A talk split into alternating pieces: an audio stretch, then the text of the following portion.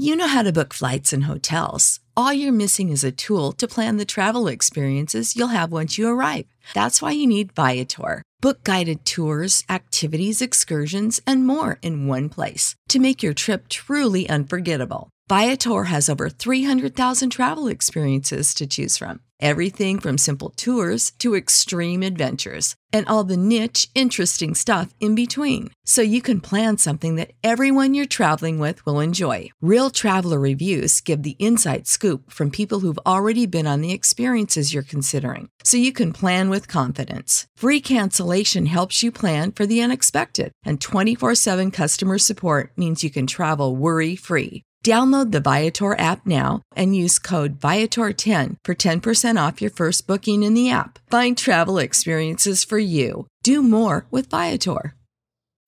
When you need mealtime inspiration, it's worth shopping Kroger, where you'll find over 30,000 mouthwatering choices that excite your inner foodie. And no matter what tasty choice you make, you'll enjoy our everyday low prices, plus extra ways to save, like digital coupons worth over $600 each week. You can also save up to $1 off per gallon at the pump with fuel points. More savings and more inspiring flavors make shopping Kroger worth it every time. Kroger, fresh for everyone. Fuel restrictions apply. Welcome. It is Haberman and Middlekauff. I'm Guy. That's John. And uh, this is our show, sponsored by Tito's Handmade Vodka. We are live on YouTube or on YouTube whenever you want us to be. If you're watching us on YouTube, great. Subscribe to the channel, hit that like button. We appreciate it. Half of you watching this are not subscribed.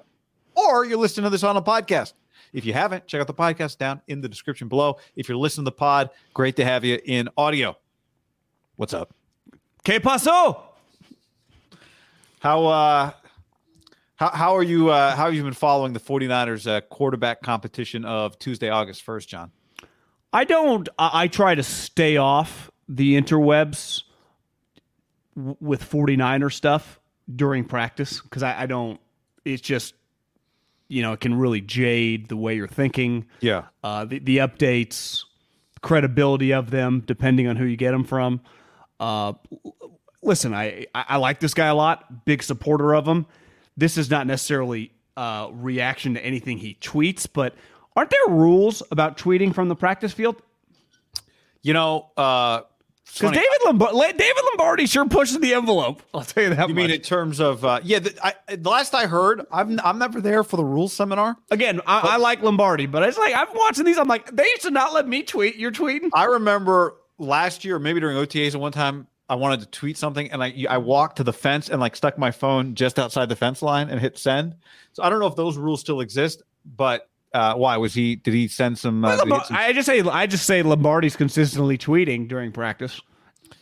Nothing crazy. I mean, I I, I follow what he tweets. Like I'm I'm Yeah. pro like his information. I feel comfortable.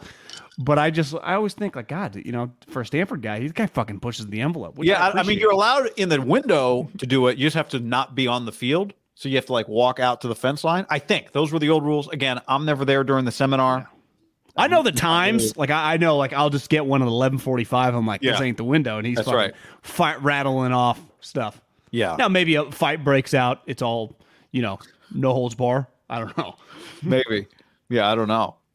I don't know. I'll have to uh, check in on that. Wednesday is an off day for the Niners, but uh, Thursday. Did you see the fires in Southern Nevada raging, John? I hope they were able to get those suckers under, uh, get those flames. Don't want the smoke We getting up, getting up We to uh, yeah. what is it? Carson County. What's the county? Uh, uh, Will Clark County. What, Clark County. Yeah. We got uh we, we got that thing being moved to Levi's written all over it. And Mark Davis sharing at stadium with the 49ers. What was supposed to happen years ago coming to fruition. I saw Greg Papa today because I, I saw him in London. I went on the show, and Greg actually Papa said to me, "When am I coming back on the podcast? Uh, when are you guys going to have me back?" I said, "Anytime." Is And he, going said, to Vegas? I said, "You going to Vegas?" He said, "Yeah." I said, "What are you doing?" He's like, "Well, I'm trying to do the show from there, but, but they're telling me there's no room. You know, like the Raiders trying to keep him out. I don't know. Something to keep an eye on, John. Another story. Do we get a Greg Papa, Mark Davis on the field embrace hug? Short conversation over under 10 minutes interaction. I mean, they spent they were synonymous with each other, the Davis family, Greg Papa, but the divorce is it one of those where it's almost like, well, still the mother of my children, right? So you can Yeah. work it out, or is it one of those Shared history. Johnny Depp and what's her name, where you just once you fucking leave the courtroom, you never look at each other again? I don't know. I don't know. That's what I. That's that's where I would lean. But I, I'd- I feel like Mark. I feel like Mark would talk to him. Uh, here's the other question: Does Mike Shanahan make the trip? Well, that's that's that's a hell of a. I would imagine no, but but isn't Mark and Mike kind of buddies? Because Yeah, I think there's no. I don't think job. there's beef there, right? He tried. Uh, does I would if- say yeah. If it's 117 degrees, saw Mike Shanahan today. He did Same have outfit? the the suede leather jacket on, shorts, same outfit, deal sleds, looking comfy. Not really deal sleds. I like calling them that, but they're not deal sleds. They're just like slip in loafers. Um, Why does a guy who has dyed his hair most of his life, like let's use Coach K as an example, and then they retire from said profession, which I think was a big reason probably why they dye their hair. Like I saw a clip the other day. I followed Duke men's basketball on Instagram, and you know Jon Scheyer's the head coach, and he Yeah. rolls out Coach K to give a give a speech to the boys, and it was pretty good. You know, I was like, damn, I'd, I'd be fucking locked in if I was one of the players. Coach K has not even thought for a second to stop dyeing that hair. Yet there had to be a time whenever Shanahan ended in Washington where maybe he a week or a month went by where he's like, fuck it, what, what am I doing this for? And he just clearly has just waved away. He stopped, but he still has a great head of hair. Like, is there, because there are some people, like Coach K probably gives more speeches and stuff than Shanahan, right? Is probably just more visible. Like, it'd be a weird zero to 60 change. But I just wonder when there's a time with a professional who has gone into their 60s with doing it where they just wave the white flag, yet they're still going to have pictures taken of them, especially a public figure, right? Mike Shanahan's still famous. Yeah, the guy that I think it's maybe a psychological change. We got to get some practice reaction here. Steve Levy is the guy that jumps out to me on ESPN. He went from dyeing it to just one day you looked up and Steve Levy was just white hair. Uh, so he something happened along the way. Maybe he tried it, was like, God, I still look good. You know, that's the thing. That's what women always say. It's like, you guys, you can just go gray. It still looks good. You know, especially Mike Shanahan's hair is just, it looks, it's like all white. It looks good. It's, you know, Well, I'll give you so an high and tight, two on the sides. That'd be interesting. Greg Papa has great hair, but that's not the natural color of his hair in 2023. I mean, You don't think so? Call a spade a spade. I, guy, come on. I know. We should we should get him on the show and ask him. There, there are no men in, I, what do you say, over 50 that keep the color of your hair? My grandfather's hair stayed at at work. Yeah, I mean it, he got some white, but it was he kept his hair color for a long Okay. time. So it can be done. It, yeah, it wasn't fully you know the original color, but um, we are sponsored by Tito's Handmade Vodka. John, pull the helmet out. Tito's Handmade Vodka. This is the good stuff. Uh, we love it. You love it. What better time of year than football season to kick off the return of Tito's here on Haberman and Middlekauff? It's the good stuff. Yeah, get get on it right now. Have yourself a Tito's and soda, a Tito's and basically anything, and tag us on social media anytime you're drinking Tito's. Obviously, it, it plays a big role. Come, really starts. You could argue Friday night of football season, but Saturday. Obviously, you got all of Sunday. So anytime you're watching college football, hanging out. This month, you're probably still trying to get out to the pool, out to the golf course, whatever. Tag us anywhere you go. I mean, we've got over the years people with just like jugs on the golf course. you know, it's like I hope you got an Uber home. uh, we we've seen it all. So uh, so yeah, get on it. Yeah. there's and send us my- like John my- said. Go yeah, ahead. the, the handle is hard to beat. Yeah. Shout out to uh, Jello uh, on, uh, on Twitter. When Tito's is back on the pod, uh, that means I'm back on Tito's. Let's celebrate. So thanks for uh, tagging us in that photo, and um, do the same. Enjoy uh, enjoy your Tito's, however you want to enjoy it. I like the little ginger beer, distilled and bottled in Austin, Texas. Forty percent alcohol by volume, namely eighty proof, crafted to be savored responsibly. get it. All right, what do you want? You want uh, some I- quarterback breakdown today? It, it, probably makes sense before we dive into the headline uh, article that was written to, to dive Yeah. into the action on the field today. Yeah, let me give you some practice reaction, and then we can talk about that, and then we can get into the Mike Silver article that uh, created a lot of uh, conversation as well. Um, so, as you know, John, I've developed my own grading system. The scouts are clamoring. Uh, guy, guy teaches how to grade like you grade. Throws above replacement and price of admission throws, but you don't grow without change. So today, I changed how I'm grading quarterbacks. Don't you run out of room on your board? Uh, I actually gave myself more room today, Okay. and um, I decided to go with a golf scoring system today: pars, birdies, bogeys. I'm in. Makes sense, right? Yeah. The reason was throws above replacement. There was like three throws of practice that were above replacement level throws. That So- one, that one-handed uh, catch Ronnie Bell, that you yeah would that be like an eagle of the receiver? yeah, for the receiver, that's an eagle. yeah. I think you know, like that throw. That's a good throw to debate. Like, is that a par or is that a bogey? Like to me, the guy caught it, so I can't give you a bogey, but it's not a birdie either, right? No. So here are our final scores, and I can tell you some of what I saw today at 49ers practice on Tuesday. Uh, Brock Purdy, two under par today. Purdy had some had some pars. Purdy had a couple like scramble pars, like had to get up and down. In other words, it was a ball that got caught, but it wasn't a great throw, but it was, you know, good enough.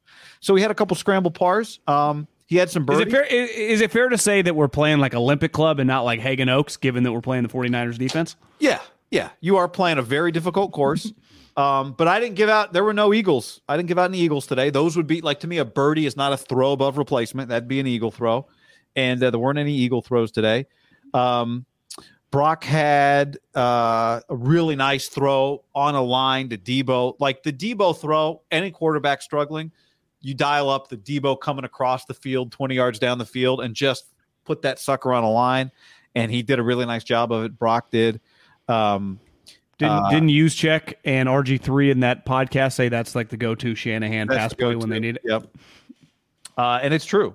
Uh, so he had that throw. He had a really nice throw, and Brock's been good about this. He's done this a couple times, kind of to layer it over the linebacker throw to hit Kittle over the middle. This time it was along the side over Fred Warner. Like you get, you know that that's what it looks like when you do it over Fred Warner. So that was a good throw. Had several pars, a par uh, to Aiyuk over the middle, a par throw to Kittle got broken up, but there was a penalty flag on the play, so giving him a par. Had a uh, like a scramble par. Deebo quick screen, little high, but Deebo went up and got it. You know, is when Jimmy used to throw that. We call that a hospital ball, um, but it was catchable. Did Hochuli throw the flag or was that did he leave it? Uh, no hockey, no, no Hochuli today. I don't even know. These might be Mountain West. I don't know who's throwing. I don't know which who these refs are out there. Um, but uh, yeah, and then in red zone, he had a he had a par touchdown throw to Deebo. He had a nice. He had a birdie in the red zone. Um, I think he had our only red zone birdie today. Brock did. Might have gotten sacked, but got it out to Jennings over the top in the corner. Don't try me with a sorry ass receiver like Crabtree, like that type of throw. The DB wasn't quite as close though, but it was a really nice throw. And um, Brock Purdy was uh, was two under today. He had a really bad bogey though, a bad bogey. Um, rolling to his right, flush from the pocket. Okay, McCaffrey scramble drill, but running not up the field, across the field the other direction. That means that Brock throws it across his body towards the middle of the field. so it's like a forty yard throw. No, no, no, no. Not when I say sorry. Scramble drill is probably the wrong vi- visual for you. He's just now he is just running, but he's not going down the field. He's coming across the field, like Yeah. five yards down the line of scrimmage. Okay, so he's not very But far. Pur- but Purdy's running too, right? Toward Purdy is running sideline. to his right, Yeah. to his right.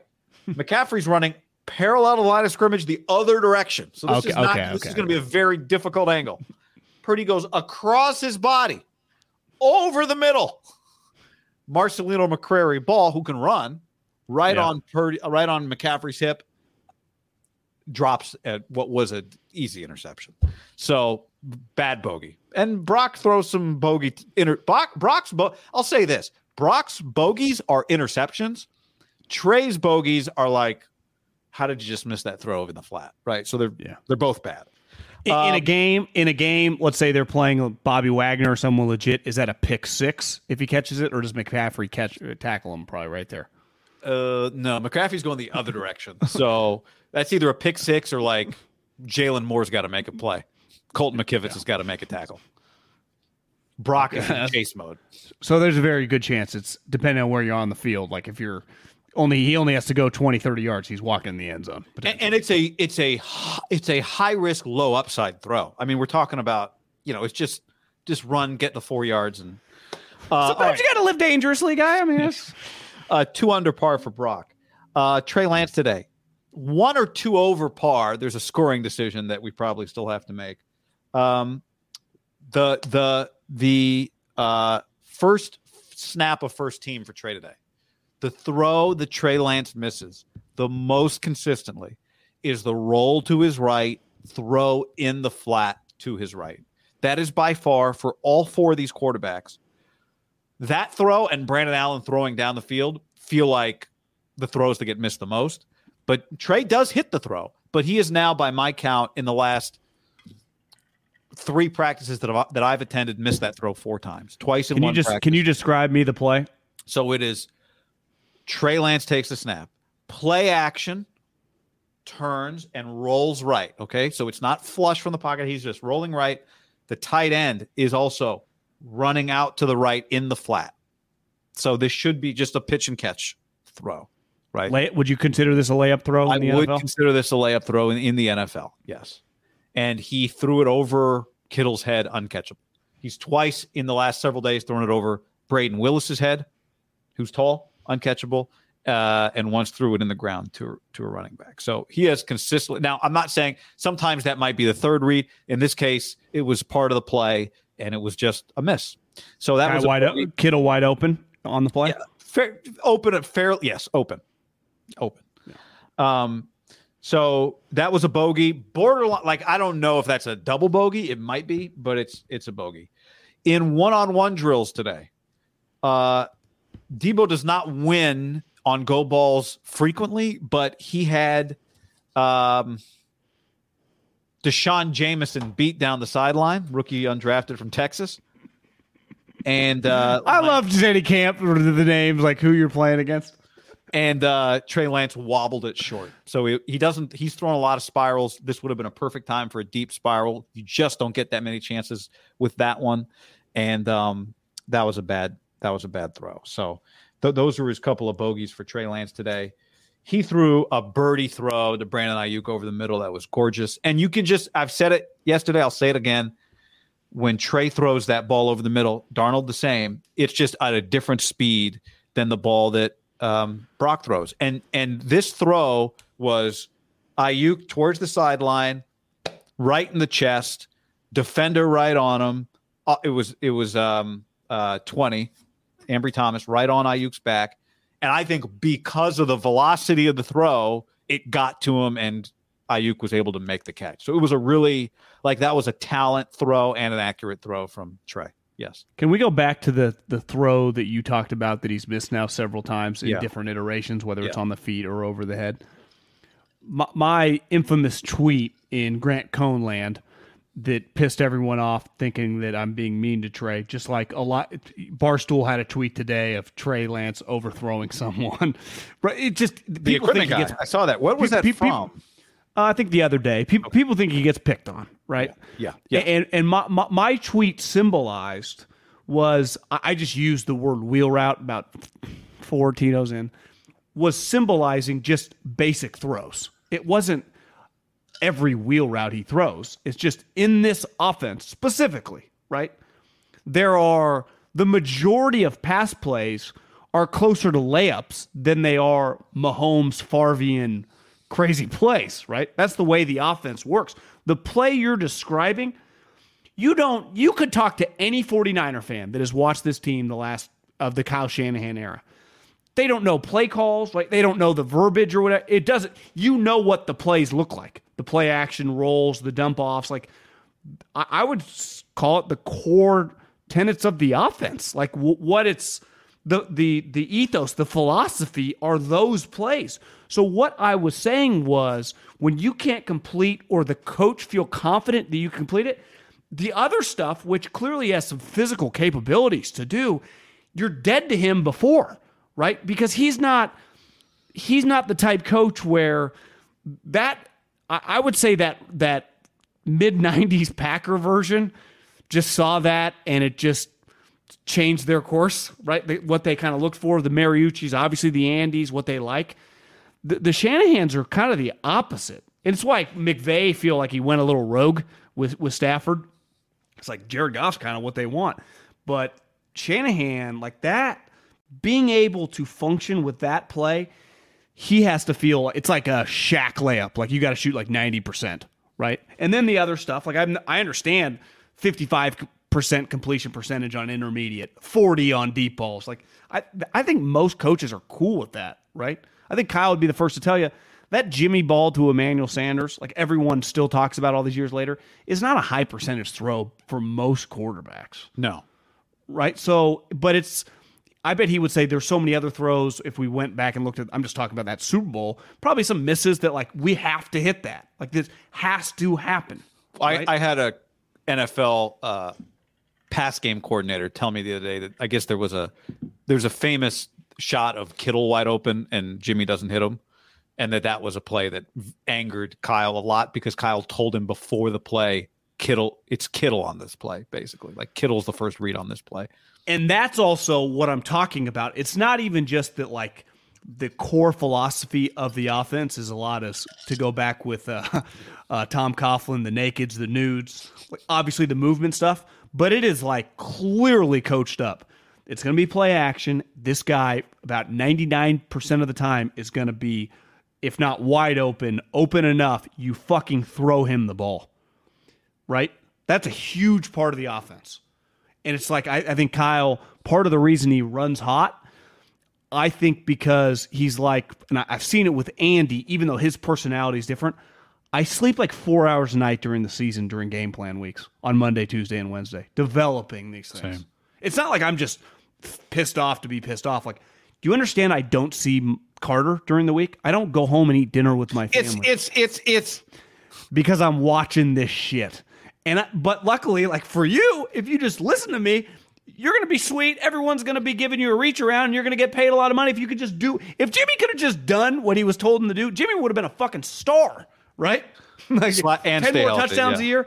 Yeah, but I'm just saying, like he was already a star and he couldn't stay healthy. Like just name recognition. If he just would have been able to do 15% more of what decent players were able to do, his numbers would have been infinitely better. And instead of signing a $33 million contract, he would have signed the better version of like Derek Carr's contract. But he wasn't physically capable. So he's just an inaccurate player, right? Well, um, no, I'm just saying, like, I think Jimmy was not physically capable of doing some of the stuff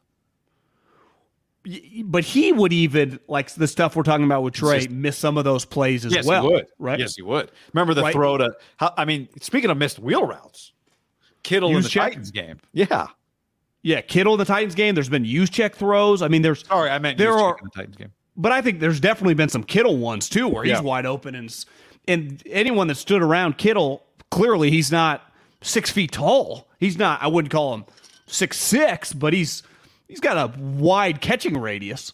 So this is like the the crux of it all. And this is where there's no conversation like why why does one guy cuz I see it on the internet guy. I I do.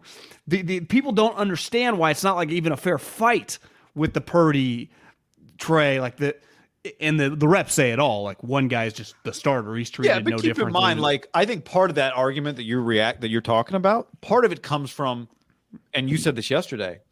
Brock is the starting quarterback not based on three days of practice. Brock's the starting quarterback based on leading the team, being the quarterback of the team, very efficiently the quarterback of the team that went to the NFC Championship game, right? That's why Brock Purdy's the starting quarterback of the 49ers. And even making plays above that. Right. I'm just saying, like, what he did on the field in 2022 is the reason he's the starting quarterback. It has nothing to do with how was he in practice today versus Trey versus Sam. Yeah.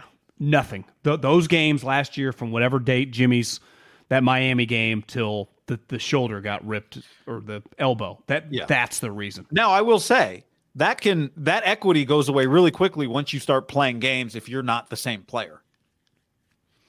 Like to me, it's 50-50, even if he's healthy, that you know, let's say Brock's the starting I mean, obviously Brock's the starting quarterback. To me, there's a 50-50 shot that even with Brock healthy, somebody else takes a snap for the 49ers this year. Well, Just for sure. I, Kyle's like, well, he's not playing well today. Let's try one of these other guys. I, I, I was having the thought last night, doing the dishes, no big deal. That hero Steelers week one, their defense is going to be legit. Did you get between the what? little forks? I mean, that's where I get into trouble is between the little forks. I, I, I get it. I've really mastered it. uh, to not get yelled at consistently. So average dishwasher. Right. What if it's they, they could easily lose week Below average right? dishwasher gets fired though, which isn't the worst thing. for sure. Year four, I do a lot of. I'll go walk the dog. You clean the dishes. That like week one's gonna be like he could just look average week one, and they could lose twenty to thirteen. Now they better Right. block TJ Watt off that front side. Well, yeah, didn't they just lose a tackle today? But my, my point is like it's very conceivable. I.e., last year they went whatever thirteen and five. That's too many games. Thirteen and four. They lost week one, and this opponent's way better on the road. That place is going to be going fucking bananas, right? Rookie left tackle, get Bosa there for the game. I think they'll be okay. But you know what I mean. Like I do, it's not. It is. It's a very conceivable loss. If I tell you that they win twelve games this season, and one of the games, if you didn't know the order of the season, they lost on the road at Pittsburgh in a tight battle. Like that's not. That's not a bad loss. Yeah. I'll tell you this. They will have a if they lose week one to Pittsburgh, they will have a worse loss during the season to a team that's not making the playoffs. That's a lock. But that feeling of being at week one, once you're like week eight, you got more context or whatever. Week one, we know it's just you talk about overreaction. Mm-hmm. It is this training camp on steroids. Yeah. Right. Yep. There And I no, I, I would say there's no reaction to a game during a season quite like week one, just because there's so much unknown still. Yet that you get game those is, stats feels like oh, oh, only a forty-eight percent of teams go from zero and one to the playoffs. You know, you start then the, you get like the one and two stat, and you get you can get behind the eight ball real quick. Then you start going, well, they got a Thursday game in a week and a half. Like this, they've got to win now. It's must win week two. You already, you know, it gets weird fast. Uh, where did I leave off with Trey? Um, did I leave off? He had a par throw. He had a he had he had a par throw. Coletto touchdown. I might have mentioned that already. Uh, bogey eighty two behind on the goal line. He must have. I, I don't think they're who's eighty two. I must Is that be reading- Dwelley? Is he still around? Oh yeah, yeah. You're right. It was Dwelley. Threw it behind him. butcherbox.com slash ham and another special deal free for a year you get salmon chicken breast or steak tips in every order for a year plus an additional 20 bucks off right now at butcherbox.com slash ham been telling you about it for years been eating it for years on a regular basis. Easily find high quality meat and seafood you can trust 100% grass fed beef, free range organic chicken, pork raised crate free and wild caught seafood. Always be prepared with meat in the freezer when you get butcherbox.com slash ham delivered right to your doorstep with free shipping. ButcherBox is offering you free for a year plus an additional 20 bucks off either salmon, chicken breast, or steak tips in every order for free. Sign up today at butcherbox.com slash ham and use the code ham to choose your free offer for a year plus get $20 off your first order. What's up, everybody? It's your old friend John Middlekauff. I'm here to tell you about our friends at Game Time. Here's what I need you to do go to your smartphone, download a little app called Game Time. Baseball season's in full swing. Oracle Park. Been there a million times. Never doesn't live up to the hype. Go get yourself some garlic fries, a brewski, maybe uh, some ice cream. They have very good Ghirardelli ice cream there. And when you do that, promo code HAM. So download the Game Time app. Your first pair of tickets, promo code HAM, H A M, save $20. The A's, only going to be in the Bay Area for the rest of this season. You probably can basically go for free. Just buy a pair of tickets to any baseball game. They also have comedy shows if you want to check one of those out, or concerts. Game Time app, promo code HAM, save yourself $20. We don't even need a thank you. Just hammer that promo code.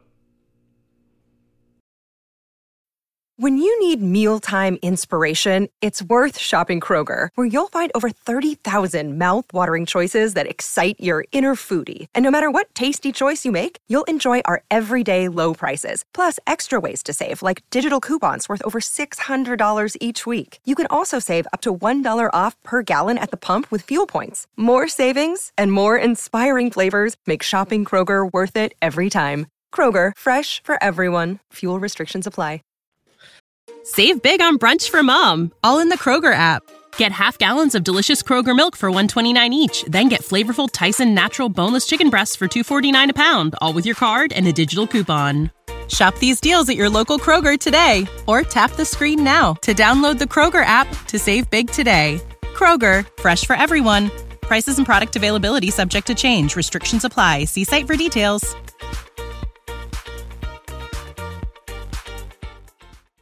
Uh, Who's all the right, number two? Tight, who's the number two tight end right now? Would you say? Charlie Woerner. I don't know.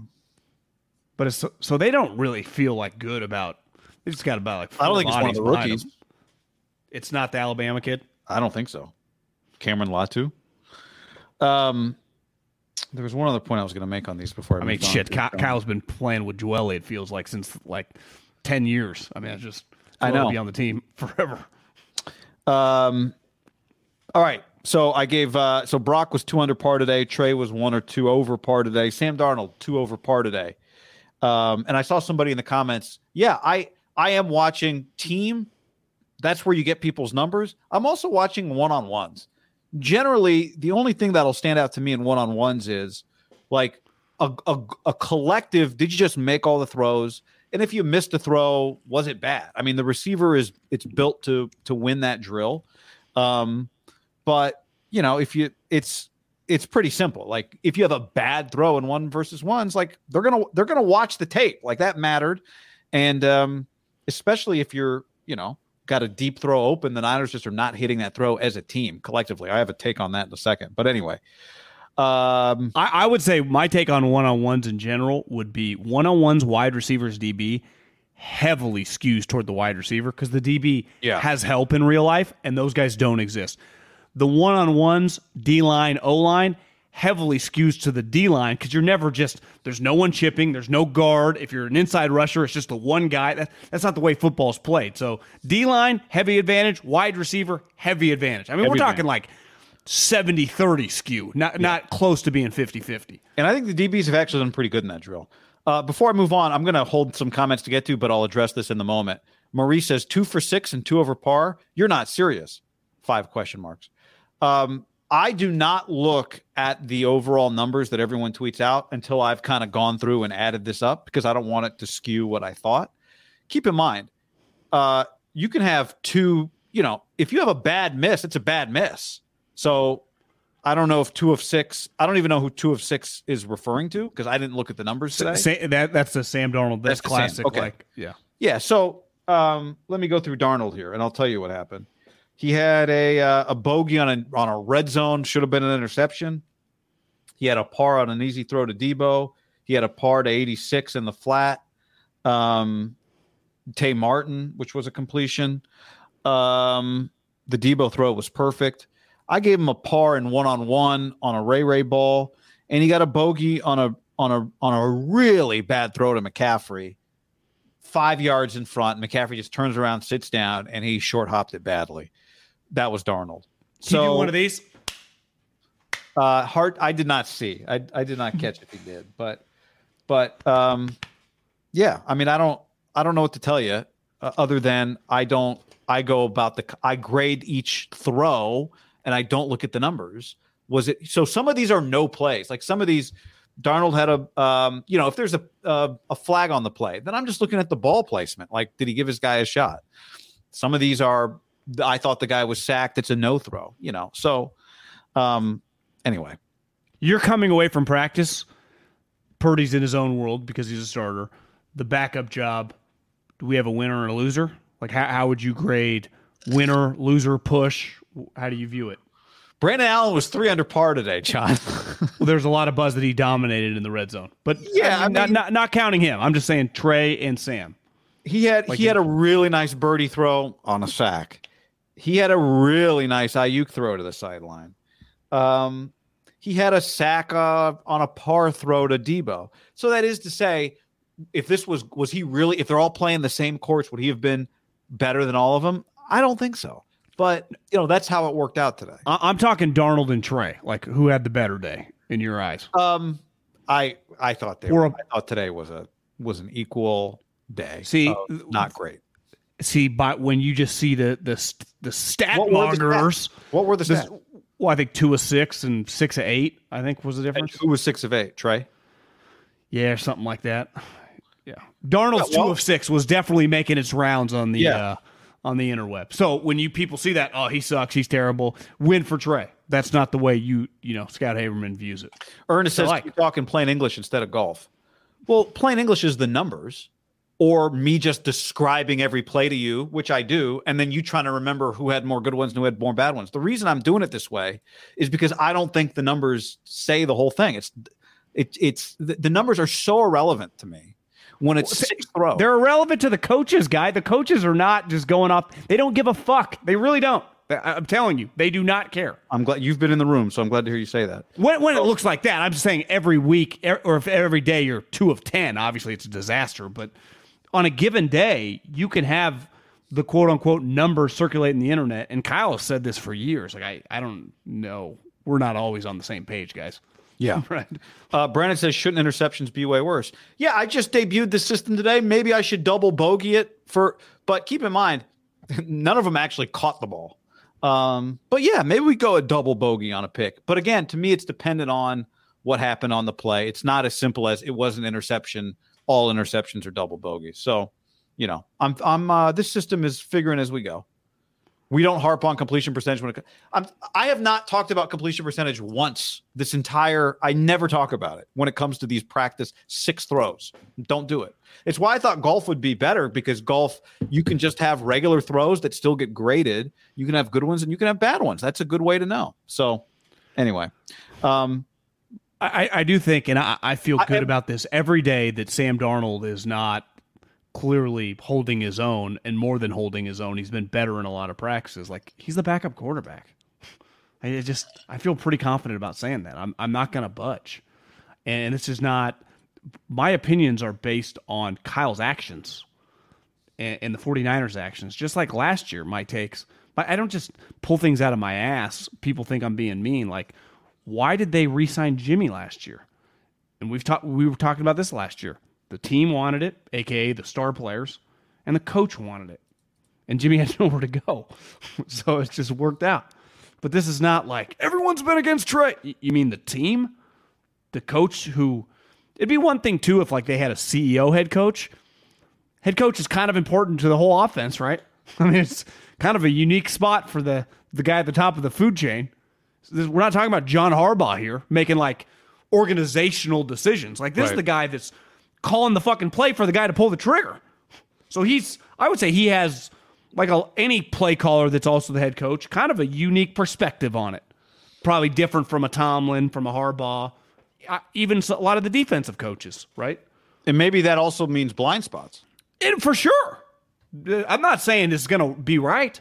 He goes with Sam Darnold, Purdy gets hurt, and Sam's not good, and they have cut or traded, or Trey's not around, let's say. He'd take a lot of heat. It's part of being the fucking lead dog and the decision maker. Anyone can make a suggest- suggestion. There's not a lot of people in any business, in any situation that make decisions, right? So I, fuck, look at your own personal relationships. You just look at each other. What should we eat tonight? What should we eat tonight? No one wants to make a decision. It's imagine decisions that actually matter. Like who should we cut? And there are a lot of, you know, ultimate decisions that happen this month where a month or two later you're like, God, we probably should have kept that guy. But at the time, it's like backup O lineman, we keep a number, and that guy goes on to be a starter on another team, right? It's those don't sink you. But there is a decision that's coming here that is going to be I would say it's up near the top of the league of the one that's going to be watched, just given like 100%. once it's named, once it's officially named who the backup quarterback is, it's going to be uh, one of the biggest stories in the NFL. Would you say, especially if Trey Lance is the third quarterback? Um, you know, I got to think through all the training camp stories, but it's N- gonna not not not injuries. you Yeah, know, yeah, not- no, no. I in terms of just like storylines that everybody's following. I mean, the whole summer was just this. so I know that it gets clicks for NFL.com and ESPN and everybody. It works. But but also it's because also a real story. Yeah, it's a real like I think that a lot of of the three like- best teams in the NFC. I mean, Yeah. Sometimes like there I, I hate like fake drama. And then there's like Jim Irsay and Jonathan Taylor like talking shit to each other. Like that's a real story, right? Yeah, yeah. I mean it's th- this is a real story. That you know, like some of the NBA stuff. It's like, is this even fucking real? Like, what's even going? This is no. He just said, if I die, we're not trading this guy. And the other guy's like, I want to trade. Like, this isn't fake drama in Indy. Like, this is. Then I saw today a clip. He's walking around. He's not even at practice. He's just in in in a t-shirt. Same thing here, right? I mean, you got guys battling, but some people, like myself, don't feel like it's a true battle. It's rigged. Uh, let me get to a couple reactions here, John. Uh, Lotus says Grant Cohn said Purdy looked bad today. Others said he looked the best today. LOL. I thought he was fine today. I don't think it was great today. Um, and again, part of it was his decision on the near interception was a bad decision. His screen ball to Deebo was caught, but high but he made some other really good throws. And again, here's the other caveat that it's uh, he had one great throw to Jennings. Like I said, he probably gets hit on the play. So you, you know, it's and then there are several scrambles. I just throw scrambles out. I Kyle's going to think you should have had that guy or you should have done that. I I'd be lying on a scramble if especially from field level if I know what his read was and who was open, whatever, blah blah blah. Um, Millhouse gave us 20 bucks. We're going to split that evenly after Google gets its cut. so thank you. Uh, so let's see if this works. Thank you for the hours of entertainment y'all provided back at that poop tier radio station when I used to drive eight plus hours a day for a road sales gig. Love the pod. Thanks, Millhouse. Appreciate you. Oh, gee. Bruce says uh, Brock throws the same bad picks on the same plays that Jimmy did. He just had better interception luck last season. Also threw I, a lot more touchdowns. Also threw a lot of touchdowns. I think that is kind of something to watch, though. The playmaker gene. Like, here's a comment from Todd. That's the type of play that drove Iowa State fans nuts. The difference is the Niners are a lot better than Iowa State in terms of the rest of their team, so it's easier for them to overcome it. I also got news for you. Like a lot of the top quarterbacks, you know, Josh Allen, who's viewed as an elite player, throwing 14 picks. Like you're not going to get six, seven picks. This is not how the guy's going to play. Well, I can live with 13, 14 picks if you throw 35 touchdowns. Right. Right. Or slash manipulated through your running offense as well. The Niners are unique. Like if they're scoring a lot of touchdowns and averaging, I would say the top five or six points per game, I, you can live with some interceptions, especially factoring in your defense is just even through right, some injuries along the way, which are inevitable, is still going to be pretty good. Because wouldn't you say just the depth of the Niners defense is pretty good? Lineback, the front seven's damn good. Most teams DBs are. Yeah, know, I mean, I don't think they need to go sign. They just signed Taco Charlton. I don't think uh, they need to go spend four million dollars on some pass rusher. Uh, Did but, they? No. Um, but you know there were the uh, uh, there are some name brand kind of pass rushers that have been out there over the last several months, and um, you know, I've thought that they they have enough depth. Although I was talking to Larry Krueger, he's like, you know, just think about them the last several years, the Omenihus of the world. Like they did get a lot of production from several pass rushers over the last couple of years. You can't be too deep at that position, was the argument. So I, I understand that. But yeah, I'm with you. I mean, well, I'll tell you this: like a, a Taco Charlton signing, I would guess I don't have inside information on this. A lot of it is based on they give veteran days off. Let's say right now to Arik Armstead, right? He's not going to be in every single practice. They're missing a defensive lineman in Nick Bosa. The pads come on that you just need a body. Like I, I would imagine, just from a repetition standpoint, it just you need like you, you see a lot of if you just like scroll Rotoworld or Pro Football Talk, X player gets signed and sometimes like Taco, former high pick that you kind of know the name. It's not kind of can we get a look? I mean, it's the business you're in, but also we just our guys are gassed, especially what the 49ers ask. You're missing a couple bodies. You got a you got a day off coming for this guy. It's just it's a numbers game. Physicality of next week. I don't um yeah, physicality of next week. So you don't think yeah. they I looked back Taco got drafted two spots ahead of Reuben Foster. So they might have liked him. I, am pretty sure Taco got drafted ahead of TJ Watt too. Taco was like 20 24. Yeah, well what was Ruben? 28 one. Oh, uh, was he? Yeah, I think he, I think it was a couple more spots. As you're looking, I'll read you one more from HR. It says USC QBs are trash. You know, I was talking to a buddy today who knows USC quarterbacks really well, and um, he said the one thing people kind of forget is that, and once he said this, it kind of clicked. You know, Sam Darnold is not really USC kind of on brand quarterback. You know, like he's not that. He's not going on TV when his career. He's not Sanchez or Leinart, and that like his dad was a. Although I mean Sanchez was the same, I guess, right? Sanchez, he's blue collar. Sanchez's dad was blue collar. Yeah. Darnold's dad was like a, I think a janitor, but Sam is le- is more low key, I think, than what the perception of like a USC quarterback is. Well, you look at his best friend is Josh Allen, Valley guy. Josh is pretty famous now, but I would say he's pretty low key too. Keeps Yeah. kind of a lower profile. Though Although, I, I did see rumor he's says he's an actress. Yeah, he broke up with the girl who broke up with her fiance.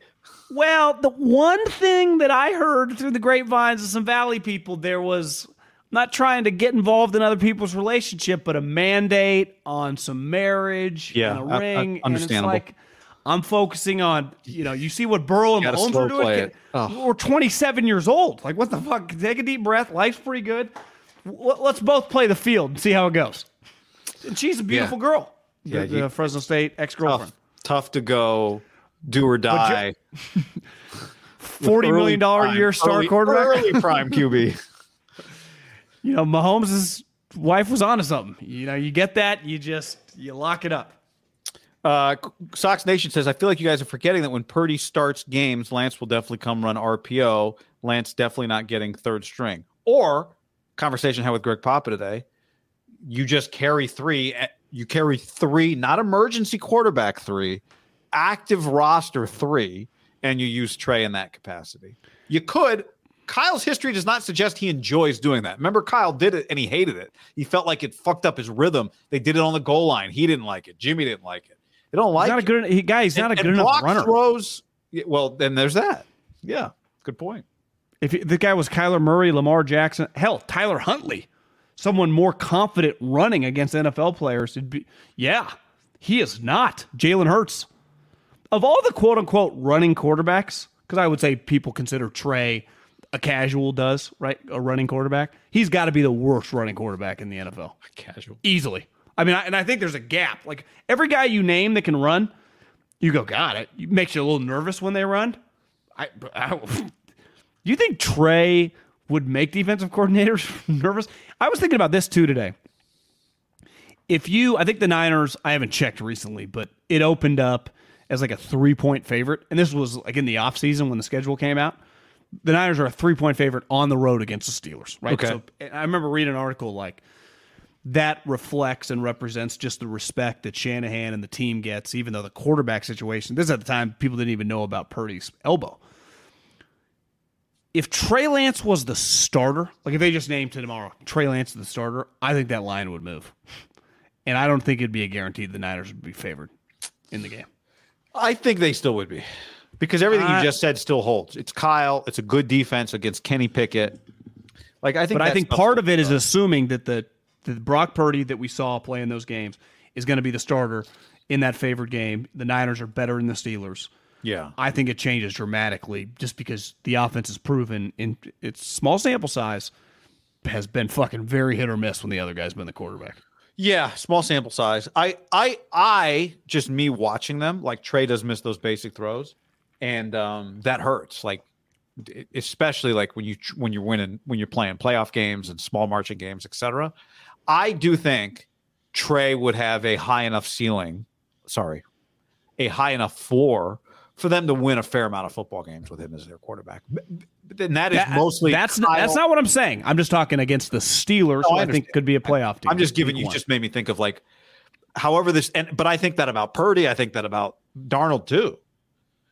You know, so um who who would you if you had to bet money on 17 games they were going to stay healthy. The Niners would win more games with right now, Darnold or Lance. That's really I've seen Sam play regular season football games. It's not playoff football. It hasn't been. You know? Um but I think they would pick Sam. I think they're going to pick Sam. Yeah. They would pick Sam. I don't know. I mean, I I I for for dealing in the reality of what is with Brock and the reality of where Trey is with Sam, I also am not in the camp of having given even as I've seen some of these bad misses from Trey, but they all have bad misses. I am not in the camp of having given up on the possibility that Trey Lance can play NFL football. I have not. And it's why I would pick Trey over Brandon Allen, because that's another story, but which we can get to. What would Mike Silver do? Uh, you want Mike? So I got some other camp takes. You want? Let's go to Mike Silver. Let's talk about this. Yeah. And then I'll, I'll give you some other non-quarterback uh, reactions. Um, what'd you think of this? 49ers ch- quarterback challenge. Pick the best three, even if that forces Trey Lance out, writes Mike Silver of the Chronicle.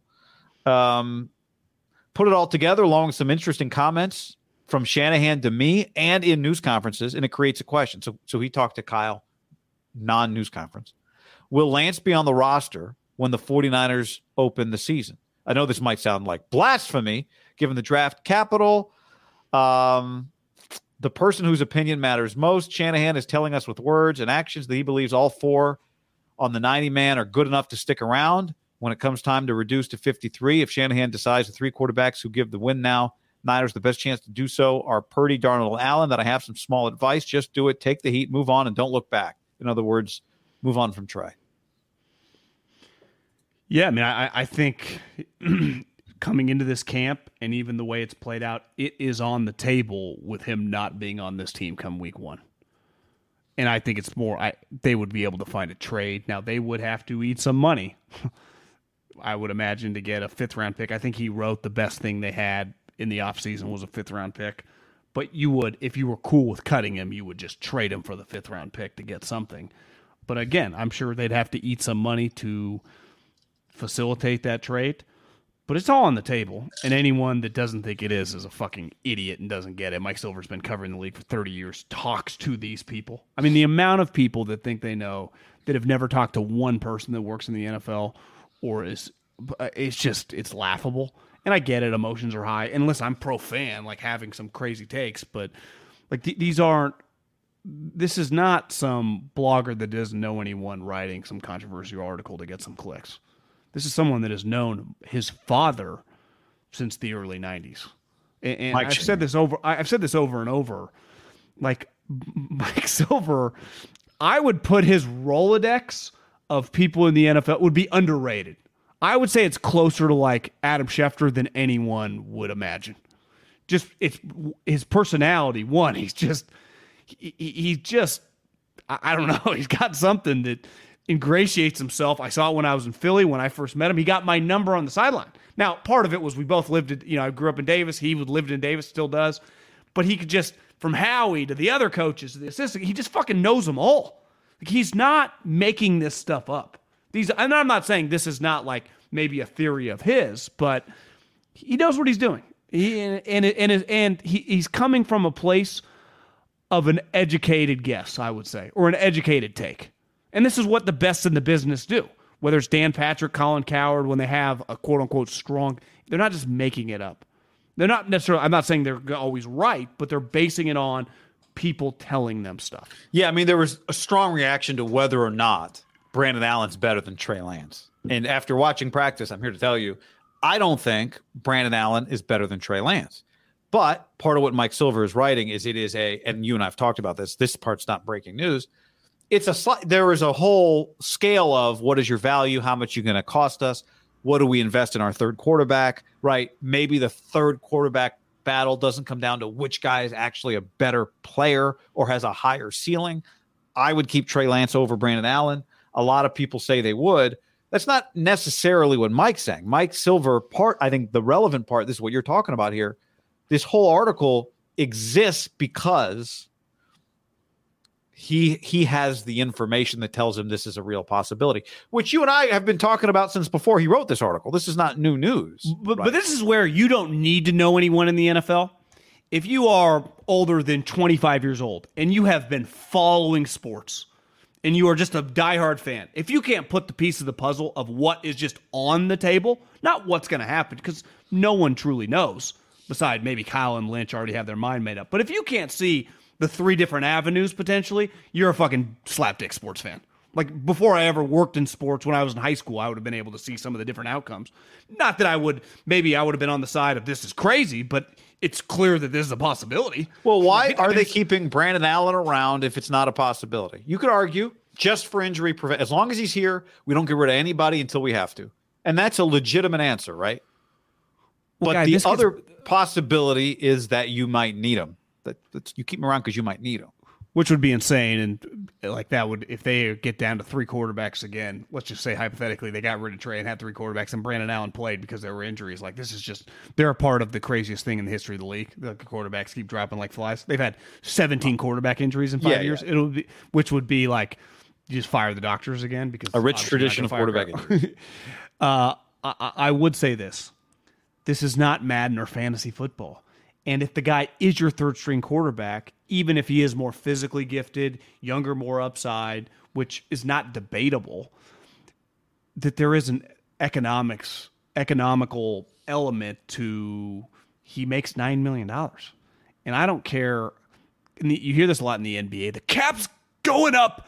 Get used to these big salaries. Well, yeah, if you're going to pay Jaylen Brown seventy million dollars a year, you're just not going to win a championship. That's a fact. You know, there's always comes a line, whether it's ten million, whether in the NBA it's fifty million. Like there are better contracts than others, and I just don't think you can have your third quarterback making that much money because it enables you to do other things. What if you need said player mid-season and you, that five million dollars of space, even if you had to eat four million of it, enables you to trade for this year's version of Von Miller or Christian McCaffrey. Like, they, like they're going to be into making moves, right? This is you have to view the Niners, and they've proven this now. I would say with John and Kyle closer to Belichick, just in terms of like they've been cutthroat. They've done some on both ends, right? They've gotten rid of Buckner, like the way that they were ready to get rid of Jimmy and then bring him back. Like they'll do crazy things that don't parallel other organizations, but they'll also like midseason trade for. A couple years ago was Emmanuel Sanders. Last year was the Christian McCaffrey. They're not afraid to do things that'll just like whoa, right? When you say that's been a pretty consistent theme with them, Yeah, yeah, and they they don't. If they chase a sunk cost, it's not because of the invested, right? Like they didn't keep Jalen Hurd around because they felt like, ah, we should, we drafted him highly. They just kept him around because they kept hoping he would be healthy, and they still believed in him, right? The uh, the other variable here is as long as Trey's on the team, and especially if he's the third quarterback, he still is like there's an elephant in the room of a conversation about people constantly kind of asking about him. It's just a story that you can remove. And that that is Yeah. a football element of removing stories. You, you and I disagree on this. The Jimmy thing last year, coaches just do not. Now, like Jimmy, same thing with Trey. I think internally, maybe it's no issue to them and they don't really care. So Belichick historically removes those things. Maybe I don't Kyle's think a little less likely. I, I think the way Kyle looks at it is, might I need this player? It's like if you follow a flow chart, the answer is yes, I might need this player. Which player helps me more? And then you follow the flow chart. Is it, you know, is it rude to this? Is it mean to this player to keep him around? Is not on there. Or does this guy deserve a shot somewhere else? Is not on there. Or, you know, is this a distraction for my team? Is just not on there. I think it would be if he felt it legitimately was. Because I'm with you. The rude to the player deserve none of that shit means a goddamn thing to him. That's his Belichick. If it's a distraction to his team, and I'm not saying this would be, I do think he would remove it. If it's an internal distraction, I would agree with you. Yes, I don't think this feels like like why I just watch the quarterbacks a lot interact, even when the drill's done. It's a pretty good little room there. Like they got a good little vibe, and I do think if I was like in Trey Lance's ear, I'd be like Trey, just keep it up, keep it up, keep it up. You saw what happened last year. Keep it up, keep it up, keep it up. Brock, who knows? Keep it up, keep it up. Sam, if he has to play, who the hell knows? Keep it up, keep it up. Like that's what I would be saying to Trey. And I think that's what Trey should be saying to himself. Just keep it up. And you could counter argue me by saying it's way less weird now that it's kind of established he's a backup player, right? Last year it was weird because wait, you're going to keep Jimmy. He's going to be his backup. Like the variables, he's going to be a first year starter. Right. This year's like yeah, he's the backup. That's probably what they would tell you. Like the, the, the roles are very established. Like he knew Yeah. coming in what the situation was. There was no. We're not doing guessing games here, right? There's no. Beside a couple YouTube channels that think he has an opportunity to start, that doesn't actually exist in real life right? And, but part of it, and listen, I don't think Kyle necessarily cares. I mean, there are You know, like Grant, for example, he's very anti Purdy and very pro Trey, like believes he should be starting, right? And then there are people like Silver who, you know, are kind of pushing like he should get cut. So I mean, there are extremes on both. But I think those are two the- different things almost, right? Like like I think part of Grant's point is like, will you try and develop this guy? He doesn't get to play, he hasn't gotten a shot. Whereas Silver is, it's funny that they argue with each other because I think they're coming from a different place. Silver's just going, I'm just telling you guys what the real situ what the situation might be, right? Whether you disagree with it or not. This is part of the 49ers are thinking about every avenue, and this is one of the avenues. Yeah. Tyler says that's not really Grant's take. I don't want to. I don't. I don't know which part he's reacting to, but um, I do think those are two slightly different things. But I didn't read the entire thread. Those two went at it for a while uh, on Twitter. Okay. But when I see Grant on Thursday, I'll I'll clarify exactly his take, and then I can report back to you, John. Yeah, there's just a lot of people that think Trey's getting screwed, and that's just that's not the way the NFL works. You know, it's just it's it's a production based business, coaches, players, and sometimes you get hurt and you get wally pipped. I mean, it's just the the nature. It's happened to a million players. It happened to fucking Peyton Manning. I mean, it Well- just it happens to everybody. th- there's this feeling, and I'm seeing some of the comments that are like, um, you know, w- there are people that believe in Darnold and don't believe in Trey. That's true. Then there's also, I think Darnold's here for a reason, and I think it's because Kyle wants him to be backup quarterback. That statement is not a statement of how good I or you think Darnold is or think Trey is. It's kind of reading the tea leaves. And I know the fact that Silver was one of 20 major media members who predicted that the Niners were going to draft Mac Jones gets used against him and gets used against every other person that said they're going to pick Mac Jones. And I'll repeat what I've said. We get new people here every day. I'll repeat what I've been saying the whole time. A, they did like Mac Jones, and it was between Trey and Mac. I think you should be alarmed Which when- is insanity. when 20 people, whatever the number was, I'm making up the number, all say the same thing. And the simple explanation, everyone just went, "Oh, all these people are idiots. They all got it wrong the same way." And I think the question you everybody should ask is, why did they all have the same incorrect information? And I think it was because they had incorrect inside information, not incorrect guesses. I think some of them were guessing. But in other words, I wouldn't invalidate anybody's take based on they thought the Niners were going to take Mac Jones because I'm sure there were some people in that building that were biting their fingernails hoping that Kyle didn't because they understood that Kyle did like him, Yeah. Like, like probably an which would have been I mean, probably closer to love. I mean, he traded up twelve to three, thinking in his mind Maybe. before he really dove into Trey. I mean, he's kind of admitted it. I mean, he loved Mac, yeah. which thank God, thank God. I, I got Mac no problem. Sw- The other, I heard him say this. Did he say, did he say to Kawakami? Did it? Why did you say at twelve to get Mac Jones? Like we would have been jumped by. He said he knew for a fact. He said he knew of it. It's just such a lie. he said multiple teams would have taken him. Yeah, Do you know what pisses me off about coaches? but that's what he thinks. That's we don't. What- that can't be. what be. really does is is their fucking ability in the draft so often is just so out of touch. Kyle is so good as a schemer, and that like that's his baby. Like you're thinking on the draft and, and just the, the mechanics of it and the information. That ain't your baby. Like you, you, your ability with value and shit is just that's fucking laughable. I remember texting with a, a buddy on the Chiefs. Is like, you know, if he doesn't go three, we've talked about it joking around. Like, where does Mac Jones go? Assuming Bill just like, you know, that was the only potential. It's like they thought, like, could he be there when we pick? I mean, he could, he could just plummet. He was not viewed beside Kyle, and, and Bill really was more just like, we need a quarterback. I don't think Bill viewed him right clearly as like his next Tom Brady. Hell, I bet Bill liked Jimmy Garoppolo more than Mac Jones, right? Just in a vacuum, not necessarily obviously drafted Mac higher, but this notion that other teams were going to trade up for him. well, Jimmy's better than Mac Jones so far. Kyle, you didn't take Mac Jones and he fucking fell, and no one else traded beside for other players. What the fuck are you talking about? Like that, the the the, the overall, and this gets back to the the scout in me with coaches dealing with the draft. Is their ideas on shit, are just wrong. It's why so many people just stay out, man. Like, well, it, we want to know who you like or whatever, but let us deal with the values and the mechanics of it all because your view of talking to your buddy, like, you, you, you're just wrong. I mean, you just are. We spend 12 months a year talking and thinking about this. You come in around the combine. Kyle doesn't even because they don't even go. They come in around fucking after free agency, like, oh, what's going on with the draft, guys? I was like, yeah, nice to see you. Been doing this since the last summer. That, that that's embarrassing, honestly. Like Kyle, I, people, you know, with my Trey Lance tweet thing, I'm a Kyle bootlicker. But Kyle, you did not take him, and then nobody traded up to get him. What do you mean? People were going to trade up over you? Like, wouldn't people have gotten aggressive to try to get the guy? He's a quarterback. We see it every year. People trade up to get quarterbacks. The, the Cardinals did it with Rosen. Remember, 50, everyone does. Yeah. It's like that's just the nature, especially when there are multiple quarterbacks because there was Fields and Mac.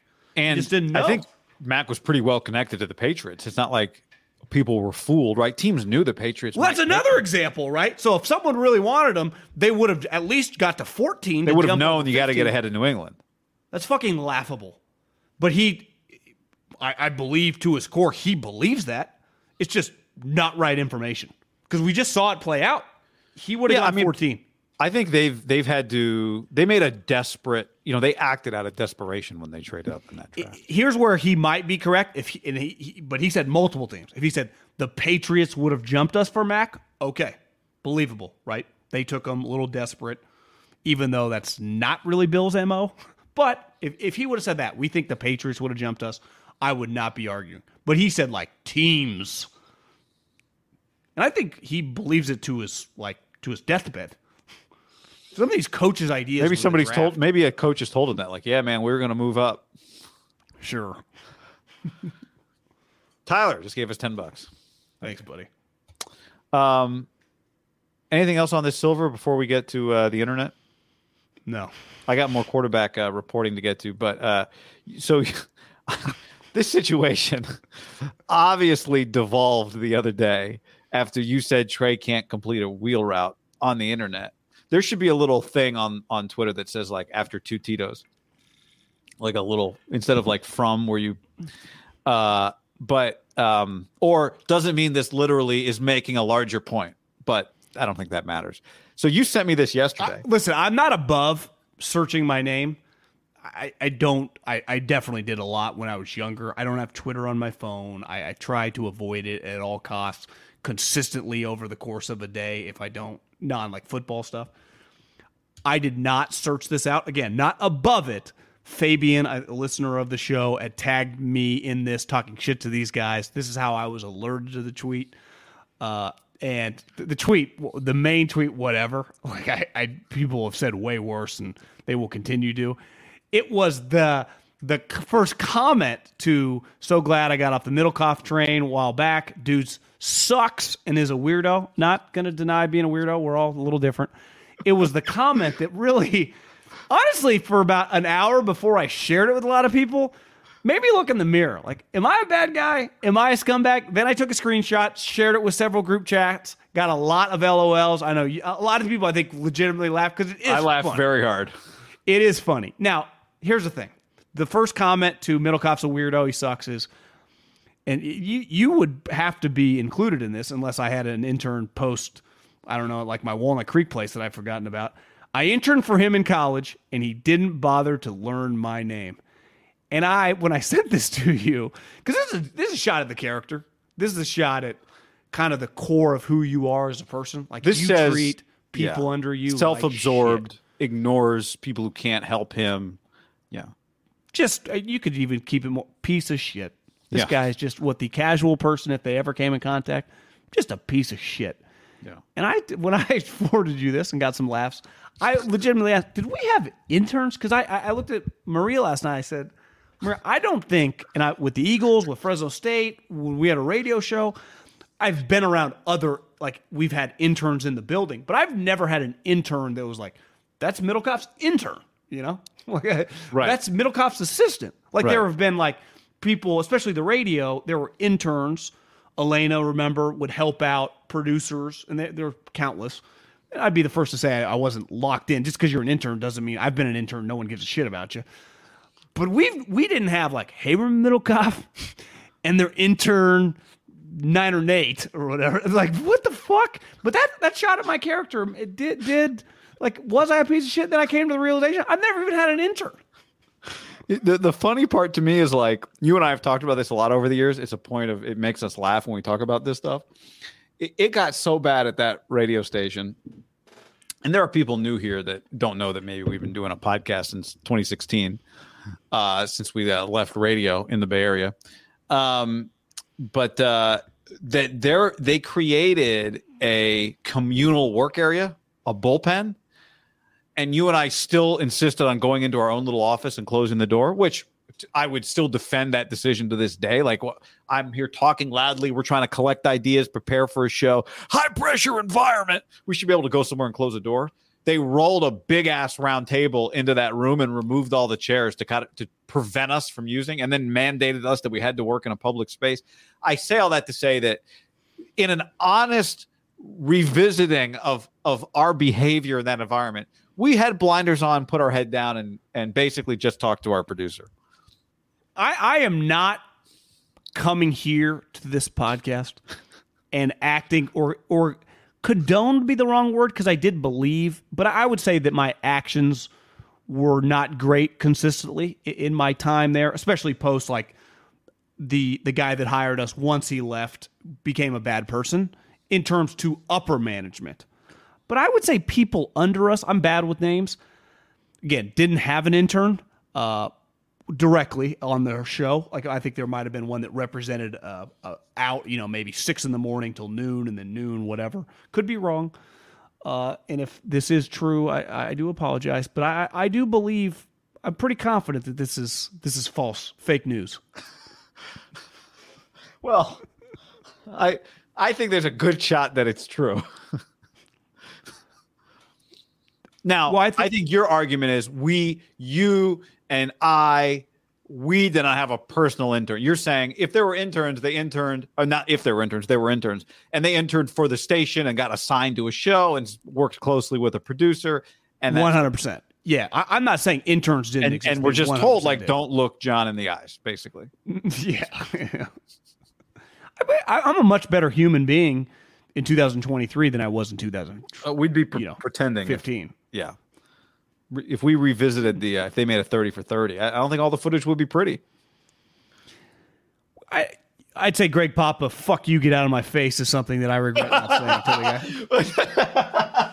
but Greg didn't say that to an intern. He said that to the boss.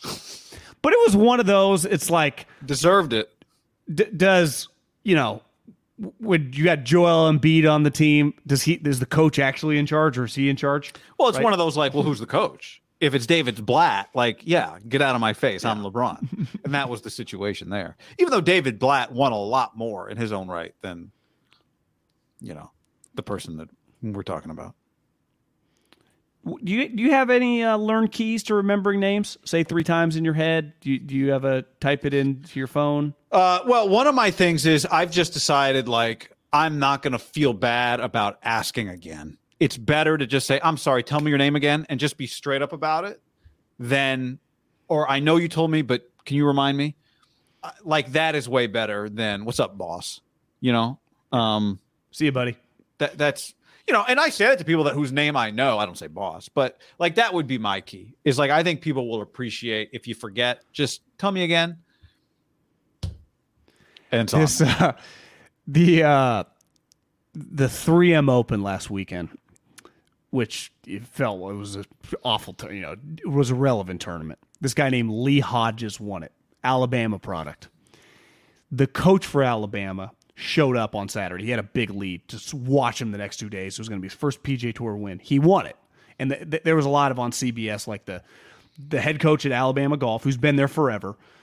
Uh, was there like Alabama Polo falling wrong? Nantz talking to him. Well, I think Nantz is off, but you know, whoever the backup is with Immelman, right? So he's is a big part Alabama after the PGA Tour tweeted out this video of because Saban and this guy are pretty close the the golf coach, and I think Saban's a big golf guy, supports all the guys on tour, calls him and they put him on speakerphone to talk to Lee Hodges, who's probably like 27, 28 years old. And they put it on, and clearly, you know, classic SEC guy, root, you know, can't wait for football season. But he, but he calls Nick, pal, buddy, and champ or something. He's like, thanks, pal, thanks, buddy. This is Lee talking to Nick, congratulating him how much fun he had watching. He was watching every step of the way, and then it was just Lee Hodges after the fact quoted like the the PGA Instagram like that's the most embarrassing thing I've ever done. I was more nervous talking to Coach Saban after my PGA victory than I was during the victory. My point is like sometimes your head's not all there working correctly.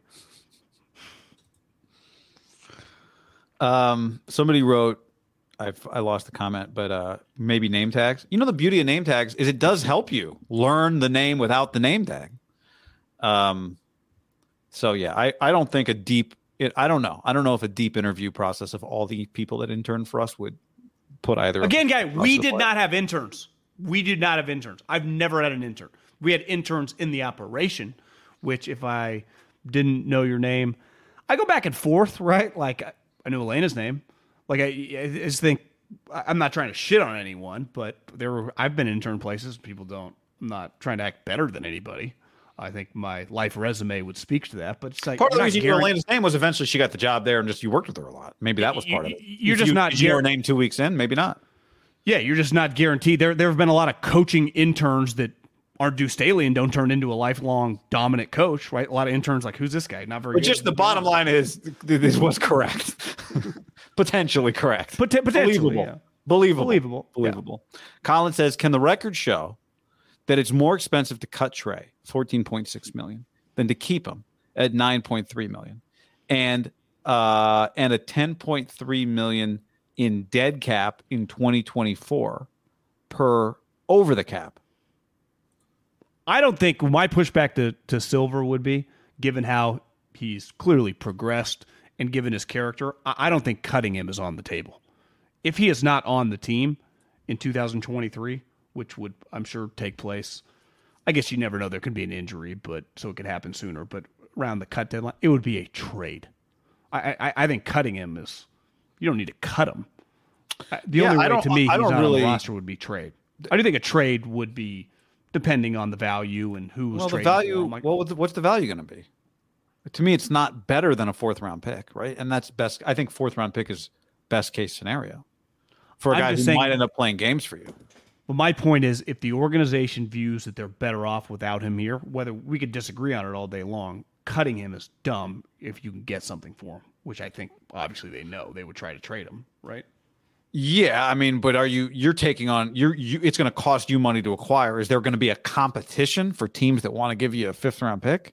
No, probably not. So why wouldn't that team wait for him to be cut? Just because you think he's not getting cut? Well, yeah, you just keep him on the roster. Yeah. There are players on your team, on every good team, that you would contemplate trading, but if not, you just keep, right? Not right. every player is cut or trade, right? It's like, we'll play with this guy, but – you want like right now if someone called and offered a first round pick for Drake Jackson, right? Would the Niners have to do it? Yep.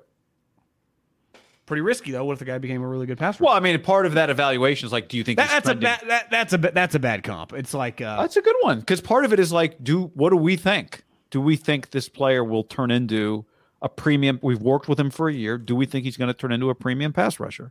Well, who? What was was Jaylon Moore that went down today in practice? Uh, yes.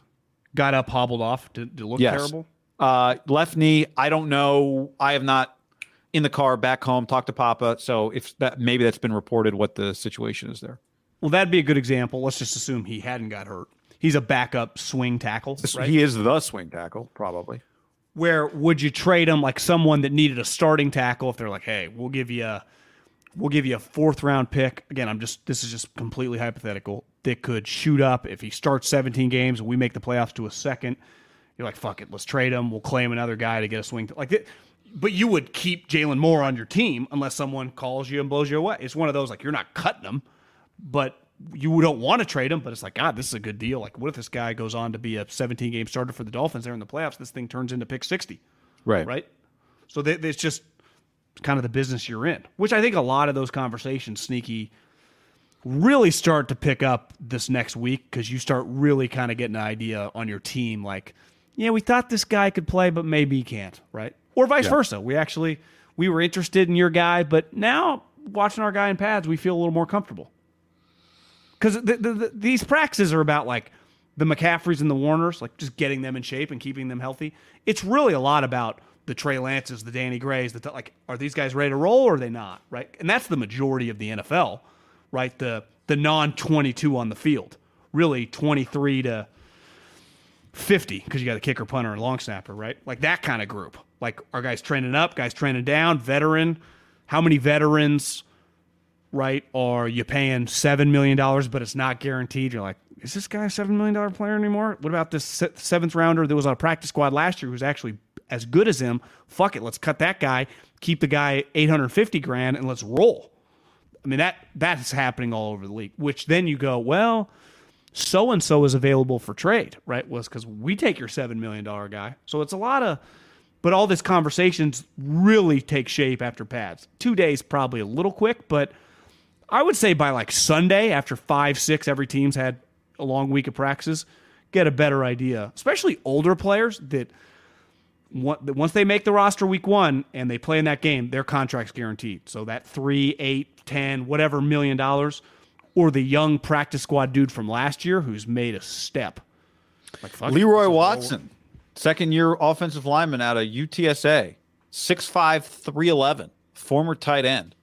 Trent Williams, I watched Trent talk the other day, and uh, he personally worked out with Le- like he worked Leroy out, and um, likes him because he's like he's kind of like me, like athletic. He, when Jaylon Moore got hurt, Kind of like me. well, like yeah, just like athletically, like a former tight end. I mean, obviously you're not like Trent, but 6'5", 311, John, but like a tight end history. So he's the guy that took over for Jaylon Moore at tackle when when Jaylon Moore got hurt. Do you know who had a similar background in their career? Tight end in college and made the transition. Him too, but uh, Jason Peters, who's had a Hall Oh. of Fame career with the Eagles, undrafted free agent, Bills, becomes a starter after a while. Was originally on like kickoff, and then becomes a left tackle. They started disputing over money. The Eagles said, "Fuck it, we'll trade for him and pay him," and the rest is history. So you just sometimes you never know. I mean, you can the the big heavies probably more likely to find diamonds than like the other skill positions, right? It's just it's kind of just a unique body type if you're able to hold the weight because I would imagine when he was a tight end he was not that big. So Yeah. he's put on And I don't even know. if he was a bigger tight end, 275. I just realized. So clearly they like him. I mean, he's right on the fringe of being a backup tackle. maybe hard to know, right? Like Trent, it, it was near the end. I, hard to know. But he was drafted last Not season. Next up, uh, I think was he drafted or undrafted?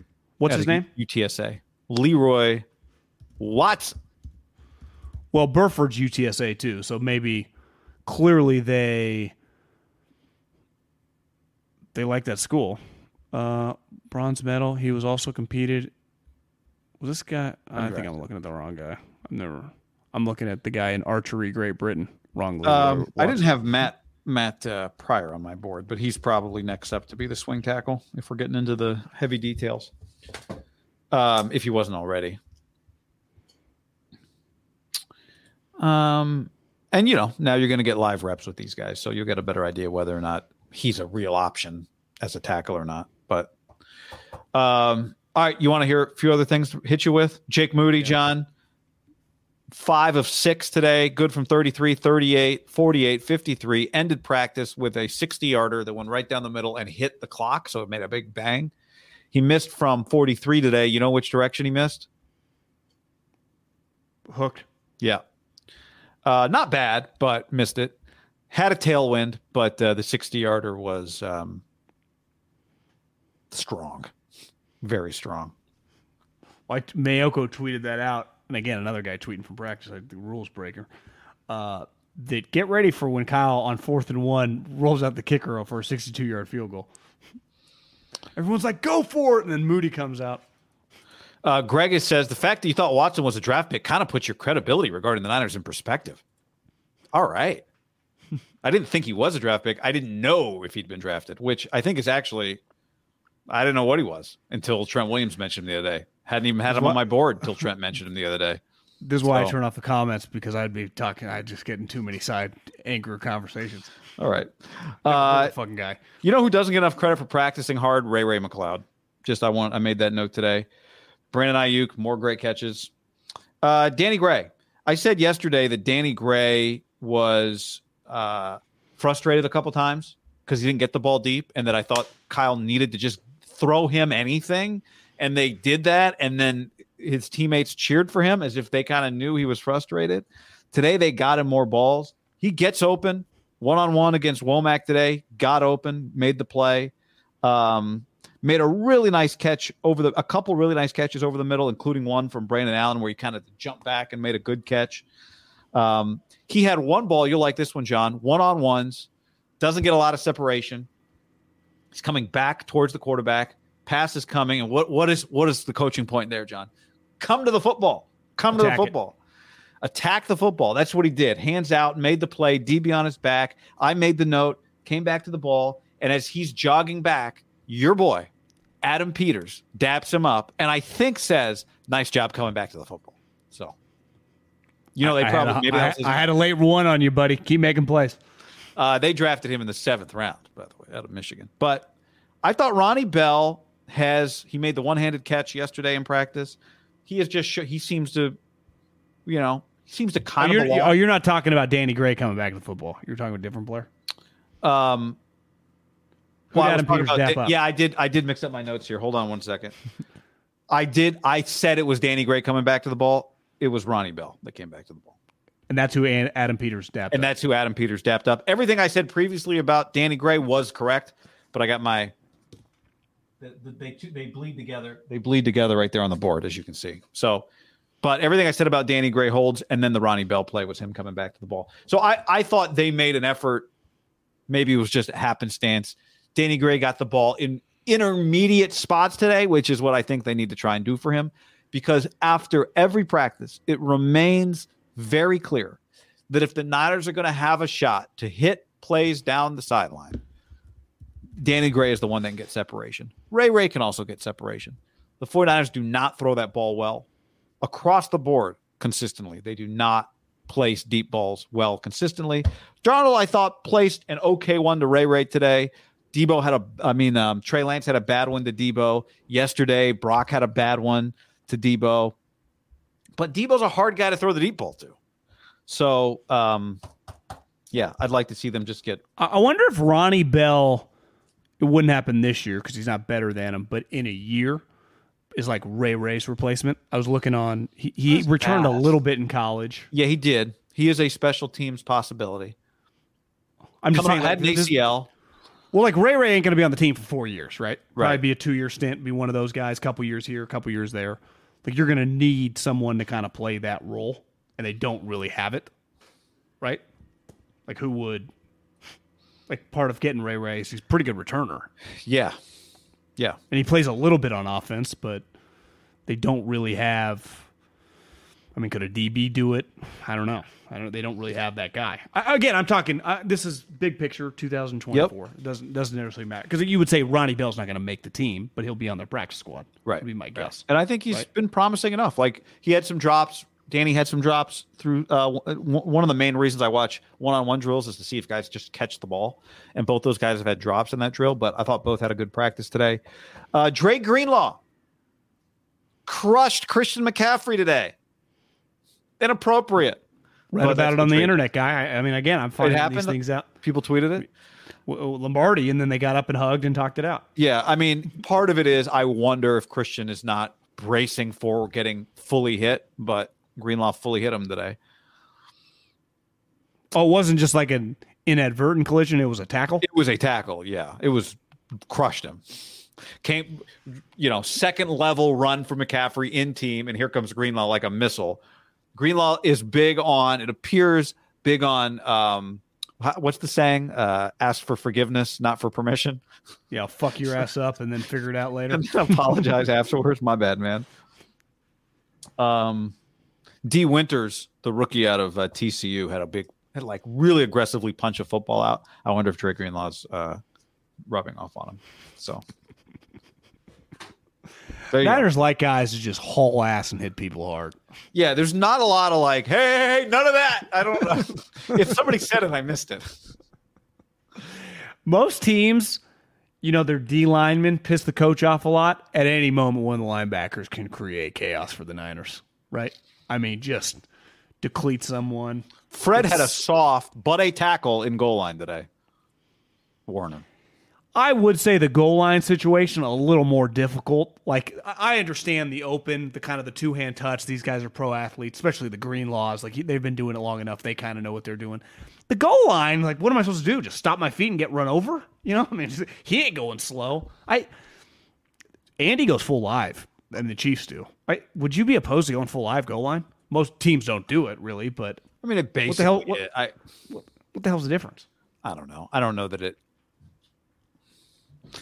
I mean, You're not like flying over the pile and interacting at the top like Walter Payton stuff. yeah, that's true. I- I'll say like, um, Though Greenlaw and those guys probably would. I mean, they if you told them it's live, you can do that. Wouldn't they do it? yes. Well, they kind of do. You know, the one thing that's unfair watching practice, running backs, like the defense gets coached up to punch the ball out. And then eventually, like seven guys have punched you repeatedly when you're 20 yards downfield. Running back pushes back. One of them today hit Isaiah Oliver in the head, and Isaiah Oliver with their hand, like open head slap on the ear. And Isaiah Oliver was like, "Hey man, what are you doing?" And I kind of side with the running back. Like they they get the shit punched out of their rib cage because everyone's been coached up to get the ball out throughout the play. It's crazy. Well, it's the Shaquille O'Neal. Like, how many times are they just allowed to bang on me before I can shove back? Like, I get what they're doing, but eventually, like, I'm sorry, I'm going to snap. yeah, and that's how fights start. So, all right. Uh, on that note, I think we hit uh, the big headlines today. Niners are off on Wednesday, and uh, you know we'll be. I'm working through grading systems. I I, I didn't abandon throws above replacement, but I think the golf thing really kind of it's a good way to go through two of six and five of seven. Whatever. Like imagine throws are three pointers. You're like Steph was two of six today, and Clay was five of seven. Oh my god! Like it doesn't tell me anything. We also taught a good life lesson. What's that? If you're at the office right now, and even if the guy does not not only not answer to you, you rarely see him. Learn the guy's name because in seven years, that guy might think you're a scumbag if you just walk by. The funny thing is that story. I know that that has been shared like with a bunch of people over the years. You know, Oh, like how many people are out there like you know that thing about Middlekauff doesn't know interns' names. That's what I heard. Just saying. But you, it's not talk like that. Like bad guy, d bag, scumbag, treats people treats people poorly. That's right. You know, probably type guy that kick a dog. You know, that's just that's just the way I'm perceived in that Have guy's little world. dog? Never would. Like I, I, I supported Jordan Addison. If, if you love something Jordan Addison. What does he do? unconditionally, whether it be a wife, a child, a parent, or an animal, he was going 140 miles an hour at 3 a.m. Do you see that? When was this? Last week, a couple weeks No, ago, right before story. right before training camp. 140 miles an hour, 3 a.m. yeah. Turns out he's completely sober. Nothing wrong. Dog emergency. Thought the dog was going to die. He was screaming to the vet. What kind of car was he driving? Well, I mean, how many cars go 140 miles an hour? I mean, it was. I would imagine, you know, it was a poor, it was something nice. I mean, Yeah, it wasn't. yeah. It wasn't like saying, a like- Ford F 150.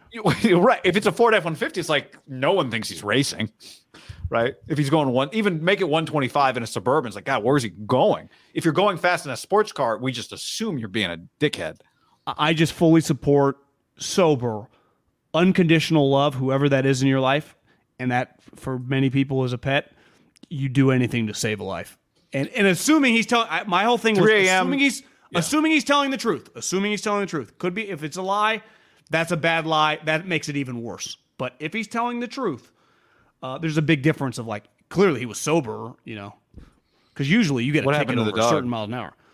It's a good question because once you get pulled over, you're like looking the you know dog's huffing and puffing. Uh, comment says he was in a Lambo Uranus, so that's, that's Yeah, I mean, there, there's only I, I didn't know the car, but there there is a small percentage of cars I think that you could go that fast. one forty. Yeah, I mean 140. There's a big difference between like 140 and like 110, right? There Think how is, fast yeah. 30 miles an hour is. Yeah, The average golf cart's going like 12. I mean, 30's fast. So you do 30 miles an hour over 105, golf carts 110. are doing like three. I know. well, I, yeah. Do do they have the governor or are they just like gas? uh, I don't know. How do I tell? Well, you can tell if they're gas because No, it's Or, not. you know, it's not gas. they're just terrible. They're It's a plug-in. It's electric. Yeah, it's electric. There's no governor. Like if you go the wrong spot, it stops. You got to back up, or they're just terrible golf carts. It's uh, it's not GPS tracked. No. Yeah, so you're good. Um, all right. On that note, uh, hit that subscribe button if you're still here. If you're here, just I mean, there's a bunch of you. Just hit that like button. Just hit it. Just real quick. Just hit the like button. You can. You know what? We accept spite likes.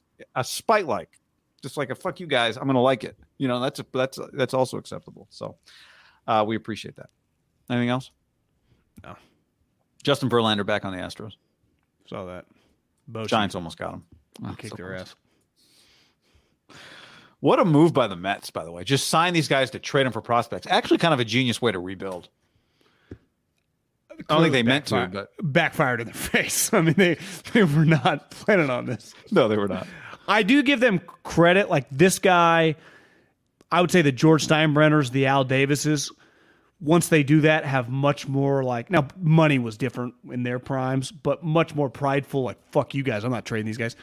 Cohen is much more Belichickian market. Like this is not working. Boom, trade him. Yeah, and it's like, hey, let's get rid of the money, even though we're paying. I don't know what they paid a Verlander's deal, but they paid. Like, well, they thirty of Scherzer. Or whatever. okay, yeah, but let's just get prospects and let's let's not um, stay too long here. Well, I would bet on Ohtani staying, but is there any doubt in your mind that the largest offer will come from that man this offseason? No, so then I'll, he'll take it. He's not going to Well, take the not, biggest offer. not well. A lot of people think that he likes the West Coast and he would stay with the Angel. Like it's very easy for him. The Angels are Yeah. sneaky playing pretty well. I saw yeah, they got to get Mike Trout to the playoffs. they're like twelve and five or something since the All Star break. Inspired baseball. But what if it's just what if it's just reported like Steve Cohen has offered Shohei Ohtani four years, seven hundred million, or you know, just just the just the the PIF, the PIF contract, the Saudi the Saudi Impact uh, Fund let's roll. contract. It's weird. You know, Phil took a lot of shit, and then all of a sudden, once Mbappe's number, Did LeBron take- and everyone's like, "I'll just go." It's like, well, Did wait, Mbappe we take the seven hundred million? No, denied it. I think. No. Would you want to play soccer over there? It's so fucking hot. All right, later, everybody. Later.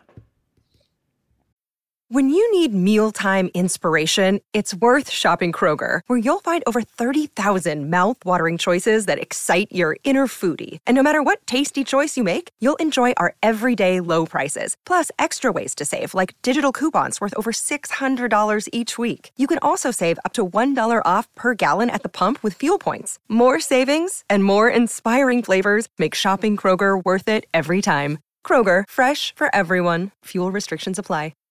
Save big on brunch for mom, all in the Kroger app. Get half gallons of delicious Kroger milk for 129 each, then get flavorful Tyson natural boneless chicken breasts for 249 a pound, all with your card and a digital coupon. Shop these deals at your local Kroger today or tap the screen now to download the Kroger app to save big today. Kroger, fresh for everyone. Prices and product availability subject to change. Restrictions apply. See site for details.